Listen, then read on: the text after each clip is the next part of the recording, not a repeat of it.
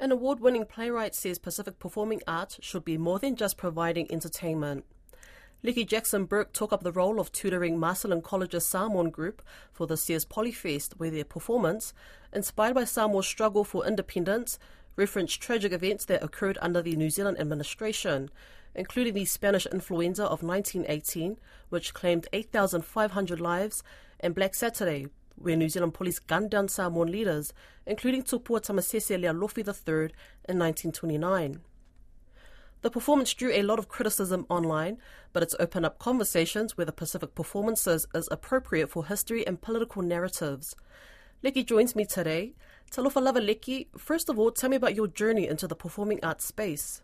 So initially I started doing performing arts as a child, performing through family things and White Sunday, and then I did performing arts in high school, and I went on to do formal study at the Pacific Institute of Performing Arts.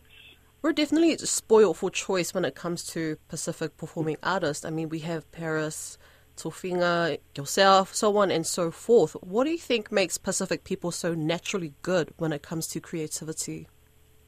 I, I used to think we were naturally good, and then I had this conversation with Dr. Michelle Johansson, and she said when we call our Pacific people natural, it kind of takes away from the hard work that we actually do to acquire the skill set for performing arts.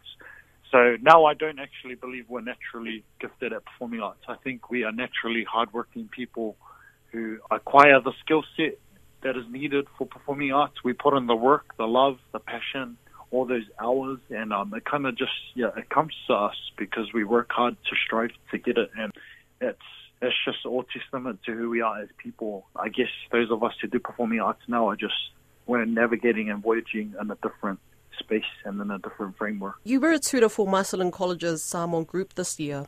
Can you give a brief explanation on what the performance was actually about that had people talking? Sure. it's a golden question. Um, so the performance was a dedication basically to well to Samoa and to Samoa's history and um, we did that in, in, several different ways. So one way was in the Aso we acknowledged and we called out the names of the teachers and Auckland-based teachers, Samoan teachers who have kind of paved the way for Gagana Samoa in the education sector. Um, so we put their names purposely in our Pisiole Aso because it went with the theme of identity and language.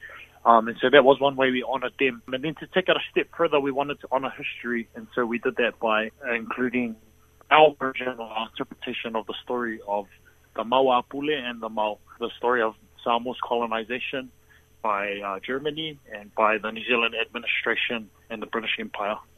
Um, so we did that a few different ways. We had um, obviously the flags, which sent social media on fire. And then we also did um, a little dedication in our exit song and in our Taualuga where we um, sang the songs or the vi'i if you will, the anthems of Lauaki, Namula Ulu and support some Tamasese Lealofi Third. So those were both kind of like figureheads of um, both of the mouths. Now, why was it important to you to incorporate history into that performance? It was important because when we looked at Polyfest, we were like, this is the biggest platform for our young people to access their culture, and it's in the school calendar, right? And we're like, this controls the narrative of how our children see themselves, how our young Pasifika see themselves.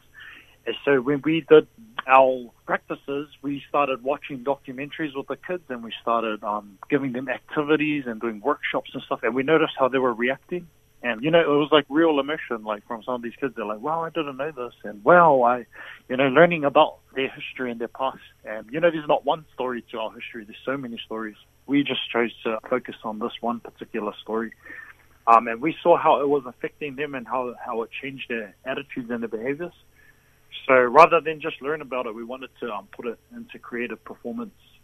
And we did that, and we don't know if people got it or not. And if they didn't, that's all right, because we know that our ancestors got it, and it was for them.